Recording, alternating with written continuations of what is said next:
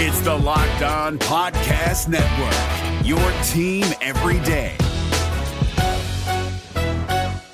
Kyle Crabbs here, host of Locked On NFL Scouting. Join Joe Marino and me every day as we provide position by position analysis of the upcoming NFL draft. Check out the Locked On NFL Scouting podcast with the Draft Dudes on YouTube or wherever you listen to your favorite podcasts. When Trevis Gipson found himself fourth on the Chicago Bears depth chart, we thought he might not be long for this 53 man roster. But he certainly heard all the doubters and proved them wrong in the Bears' preseason win over the Tennessee Titans. You are Locked On Bears, your daily Chicago Bears podcast. Part of the Locked On Podcast Network, your team every day. This is Locked On Bears, and I'm your host, Lauren Cox. I'm here to bring you your daily, in depth Chicago Bears news and analysis. You can follow me on Twitter at Cox Sports One. You can follow the podcast on Twitter at Locked On Bears. You can like Locked On Bears on Facebook. Join the Locked On Bears Facebook group for even more Bears talk. And make sure you hit that subscribe button on the Locked On Bears YouTube channel to keep up with all of our video podcasts as well. Thanks for making Locked On Bears your first listen today. We're part of the Locked On Podcast Network, your team every day. And on the show today, we'll break down what we learned from the Chicago Bears' first preseason game against the Tennessee Titans. We're going to try not to put too much stock into everything we saw on the field, but at the same time, we can't just dismiss it as preseason with mostly backups either. So we'll touch on the re emergence, the resurgence of Trevis Gipson really standing out on that defensive line, among others standing out on that defensive line. We'll talk about this Bears offense coming out clicking quickly. Major screen pass touchdowns to really have an easy day for Justin Fields, whether or not that is more to come in the future. And we'll wrap up with some of the other winners and losers on both sides of the ball here. Some guys I think looked as advertised, and a couple of guys maybe a little bit disappointing, but small sample size only one preseason game. But I feel like the biggest story from this game, aside from Justin Fields throwing a 60 yard screen pass to DJ Moore and Khalil Herbert getting a 55 or 56 yard screen pass somewhere in there, like that was a big story for sure. But that was two plays. It was like seven plays ish of, of total offense. But like over the course of the full game, Trevis Gipson was the one who really emerged as like the winner, the star, the guy who did the most for himself in this game. And we'll talk about those those screen passes and the offensive execution here in just a little bit. But Trevis Gipson was a guy who first unofficial depth chart comes out and he finds himself fourth string. He's behind everybody. They literally put him at the bottom of the depth chart. And it was like, well, you know, they just signed Yannick Ngakoue. They signed Demarcus Walker this offseason. They signed Rasheem Green this offseason.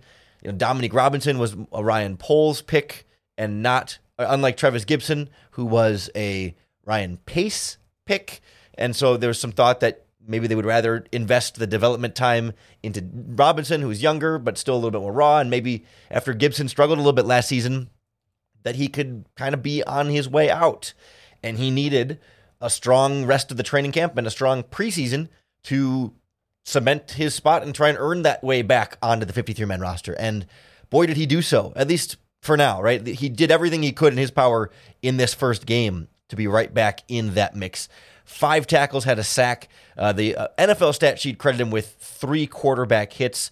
With the way uh, Pro Football Focus tracks hits and, and, hurries a little bit differently, they credit him with uh, one sack, one hit, and six hurries for a team high eight total pressures on just 32 pass rushing snaps. He was generating a pressure on a third of his pass rush, rushing snaps, which is really high. Like that is uh, that is more than most players typically perform. Now, keep in mind that Gipson was a player who was a defensive starter last year, maybe not a high-end defensive starter, but a defensive starter, playing against second and third string Tennessee Titans offensive linemen.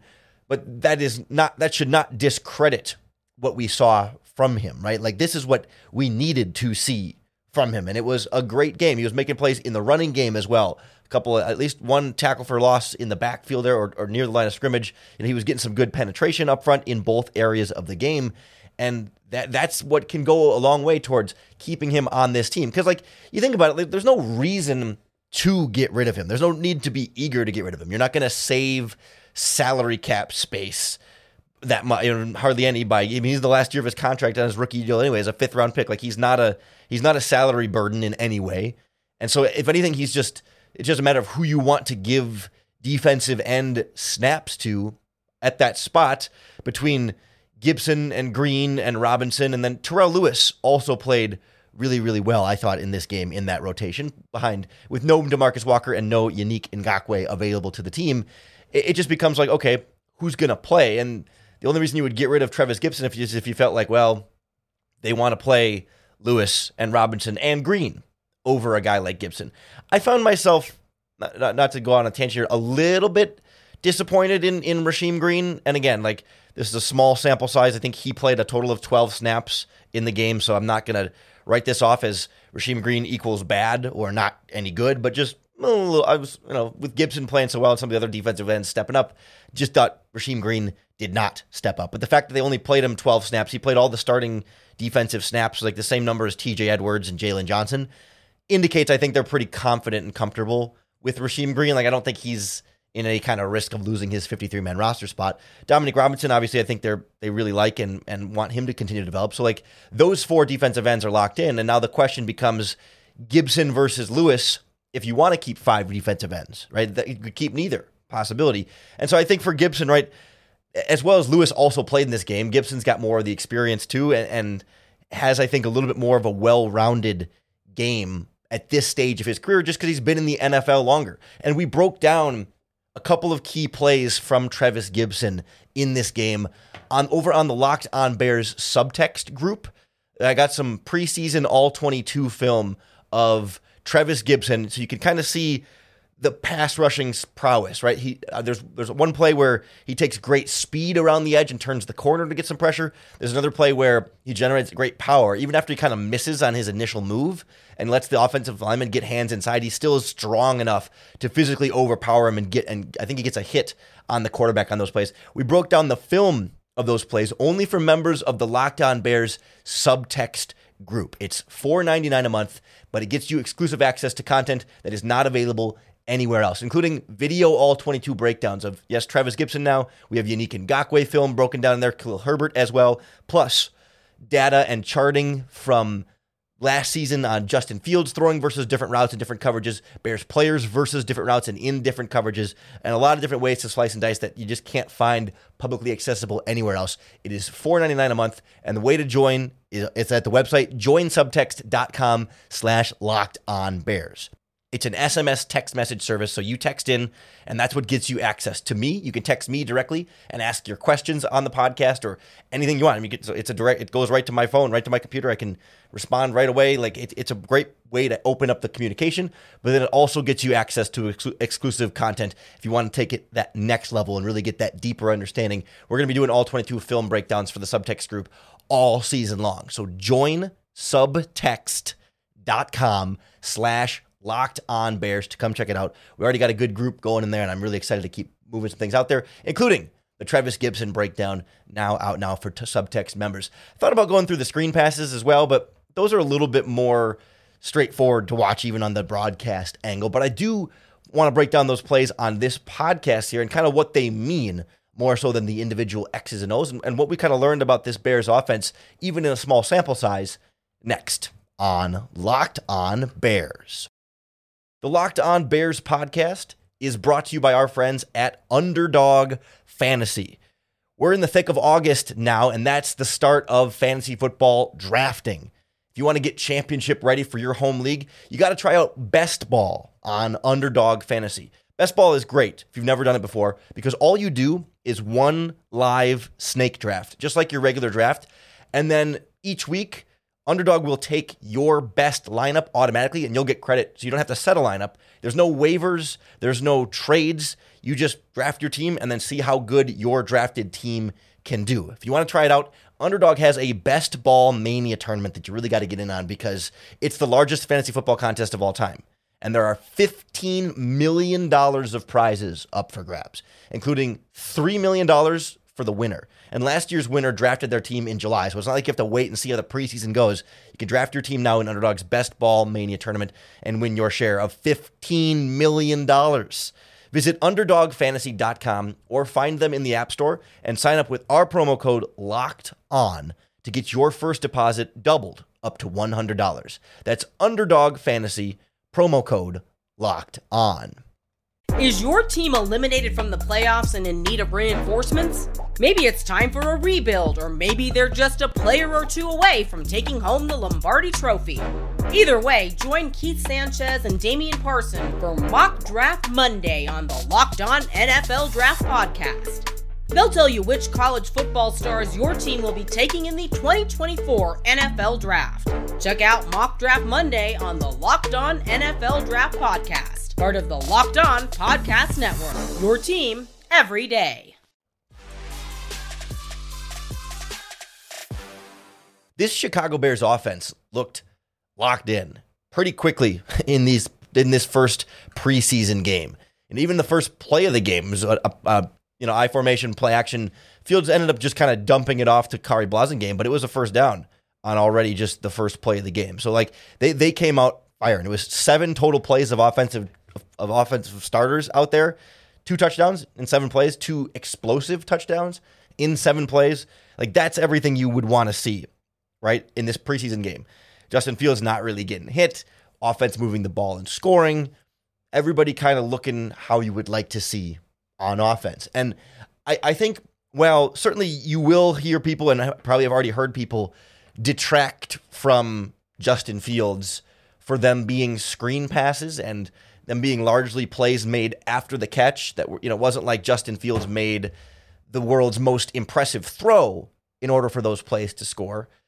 But to me, the bigger takeaway was the level of offensive execution collectively that has to go into those plays being able to score. And also it being, first of all, a, a reflection of the speed on this Bears offense. Not only the speed of Khalil Herbert, which we knew Khalil Herbert had home run speed, also speed of DJ Moore, who looked honestly a little faster than I thought he might be the way he outrun everybody down the sideline, but we still knew he would be fast. But again, as part of this, like it, it takes 11 guys, especially on screen passes, for those plays to spring free to be touchdowns. And there's some speed on this offensive line. That was something Ryan Poles talked about when he first came to this organization.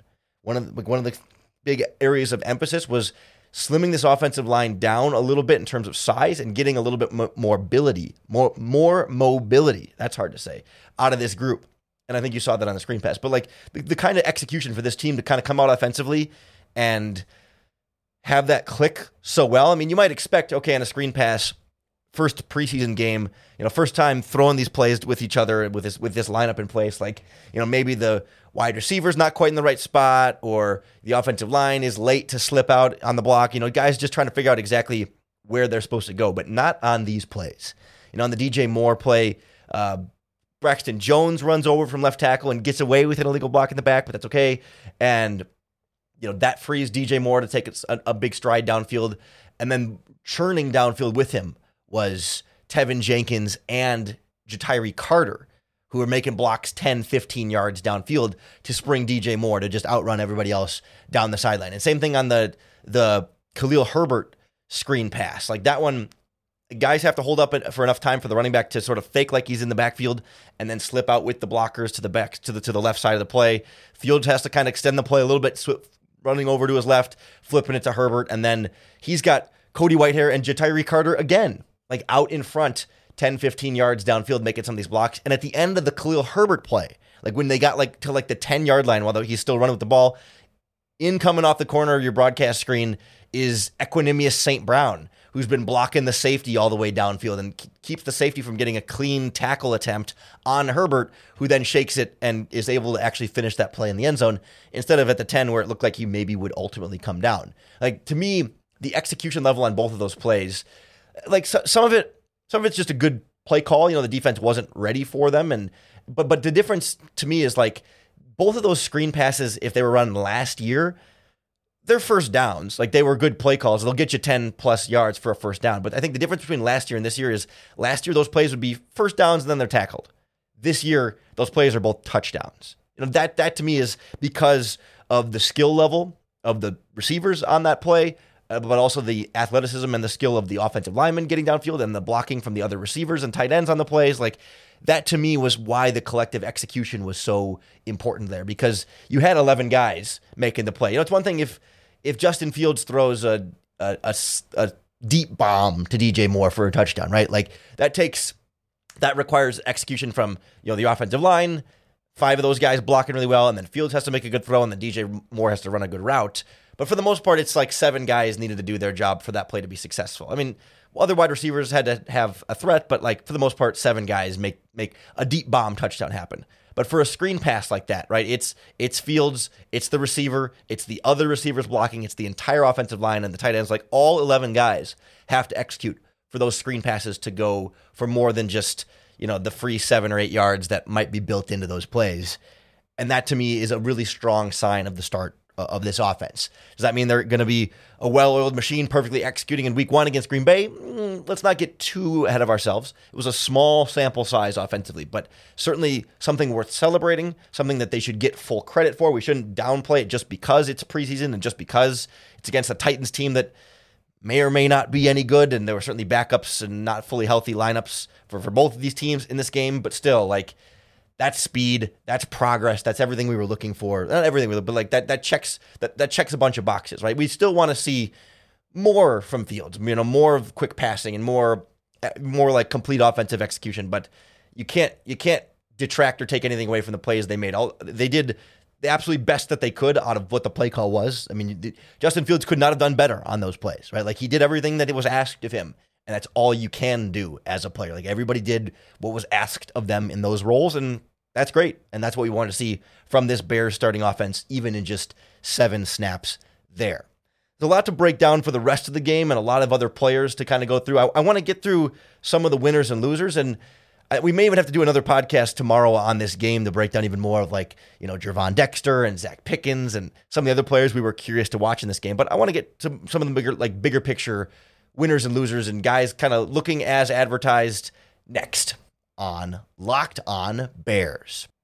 The Locked On Bears podcast is brought to you by our friends at FanDuel Sportsbook, America's number one sportsbook, because FanDuel is here for all of your sports betting needs. And with football season about to kick off, FanDuel is giving you the chance to win all season long. Because right now, if you bet on who's going to win the Super Bowl, they're going to give you bonus bets every time that team wins in the regular season.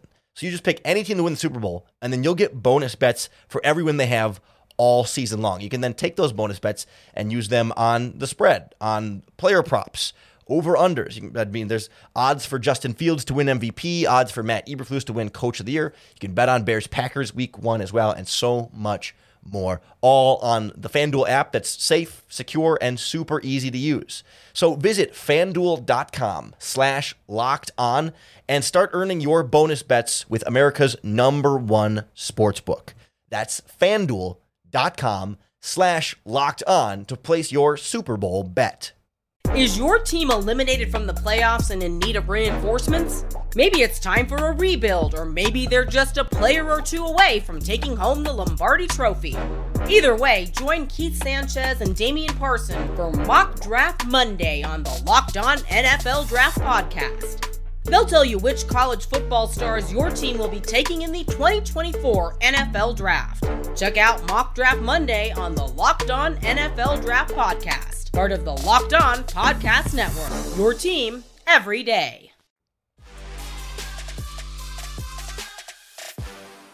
This Bears team against the Titans was missing a lot of players, really on both sides of the ball, but especially, you know, it was like, felt like half of a defense out there and not even, it wasn't even a full strength offensive line, a full strength offense out there either. So, I again don't want to get carried away with with the big winners and losers from this game, but I thought a, few guys stood out that I wanted to make sure that we we mentioned. We talked about Ja'Tyre Carter on those screen passes, but I also thought he played really well at, at, at, right guard throughout the. He even stayed in for the second team for a lot of that game, and I thought he looked really strong as a backup offensive guard who's making good progress with, with that group getting some extra playing time. Another another starter like making making progress as a young guy, Kyler Gordon think about some of the hits he delivered in this game. He was aggressive. He was jumping on routes. It just felt like the things we had been hearing about him, you know, being able to be, you know, sort of settled in at the slot cornerback spot to to feel comfortable with having less on his plate. He can be more instinctive and think a little less out there, and that's absolutely what it looked like. A nice pass breakup, a couple other big hits, like almost forced fumbles in there. Like that was a nice showing from Kyler Gordon. I thought very good progress for a second year player that we want to continue to see more from and, and really encouraged by. Already mentioned Trevis Gipson has to be a big winner from this from this one.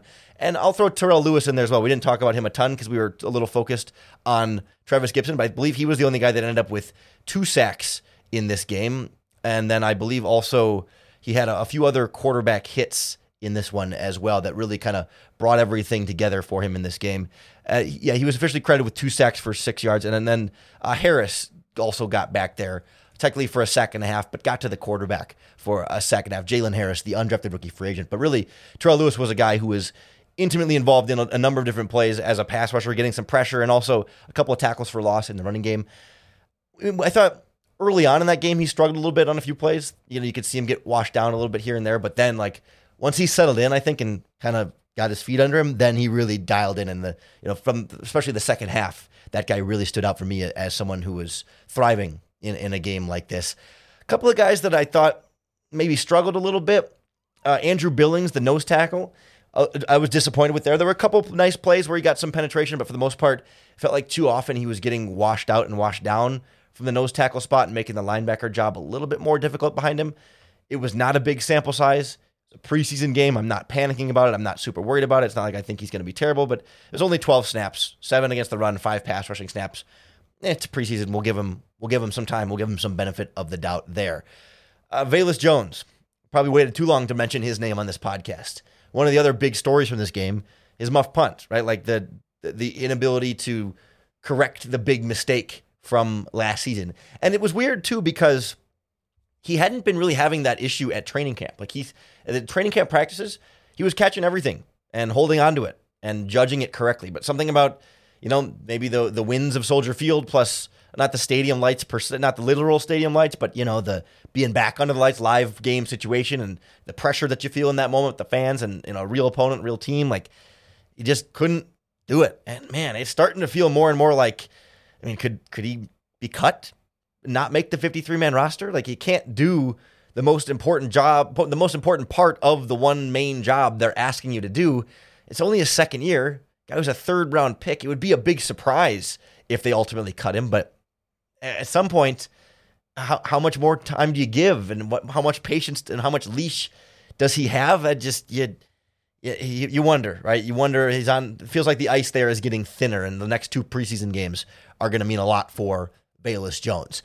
I wasn't all that impressed with Tyler Scott either. You know, he he had a fumble on offense after the screen pass. He struggled with some drops in training camp practices, both as a receiver and a punt returner.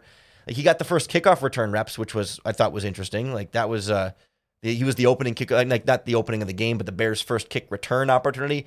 He got those that gig, and then the the Velus Jones started with the first punts, and then once Velus Jones muffed, then Scott came in there, and I, I don't know. It wasn't like again he's a rookie, not writing anything off on Tyler Scott just yet, but I was hoping for a little bit more from him and found myself disappointed there. And, and I was also quite disappointed with PJ Walker as the backup quarterback. You know, first play, interception, finished like what, three for eight for like 19 yards, if I remember correctly.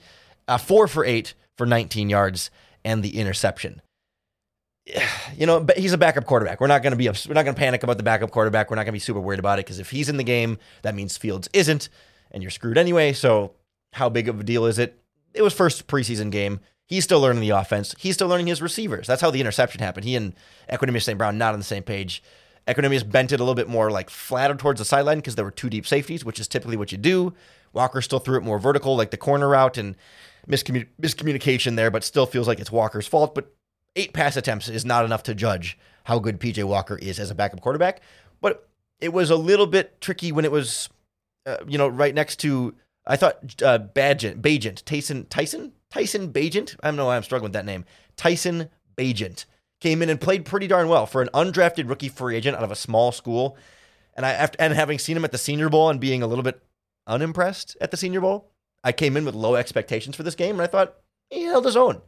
Legitimately got a shot to push Nathan Peterman for that number three quarterback spot here. I'm curious how that battle continues through the next couple of preseason games because I think that's going to be fun to watch. And, and I've, I've long been an advocate for get an undrafted kid in here, see what he can do. And Bagent, you know, giving you a reason to keep watching, to, to watch through the fourth quarter of this game because he's got some real arm talent. And the, they talked about in the broadcast too that like his his dad or whatever is like a world champion arm wrestler. Like there's some interesting things about that kid coming from a super small school. So excited to see more from Tyson Bagent in future preseason games. I imagine we'll see more from Justin Fields in the next preseason game against the Indianapolis Colts. You can be sure we'll break that game down for you right here on the Locked On Bears podcast. So make sure you hit that subscribe button on YouTube or wherever you listen to podcasts. That's going to be the best way to keep up with all of our daily, in depth Chicago Bears news and analysis. Don't forget to check out the Locked On Bears subtext group. Join subtext.com slash Locked Bears if you want that video all 22 breakdown of Trevis Gipson's preseason emergence in that first game. And make sure you're subscribed to Lockdown Bears on YouTube or wherever you listen to podcasts to keep up with all of our daily in depth Chicago Bears news and analysis. Thanks for making Locked On Bears your first listen today and every day. I really appreciate our everydayers that are tuning in five days a week for your daily Bears fix. And of course, your daily opportunity to bear down.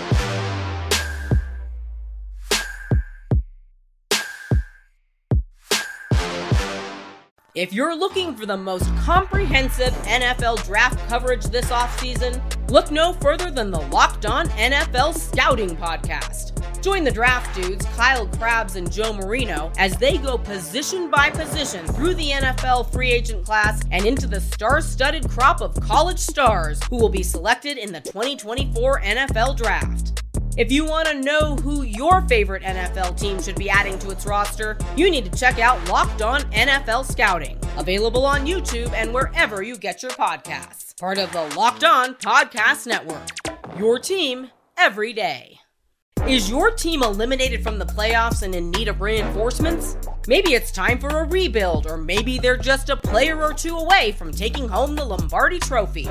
Either way, join Keith Sanchez and Damian Parson for Mock Draft Monday on the Locked On NFL Draft Podcast. They'll tell you which college football stars your team will be taking in the 2024 NFL Draft.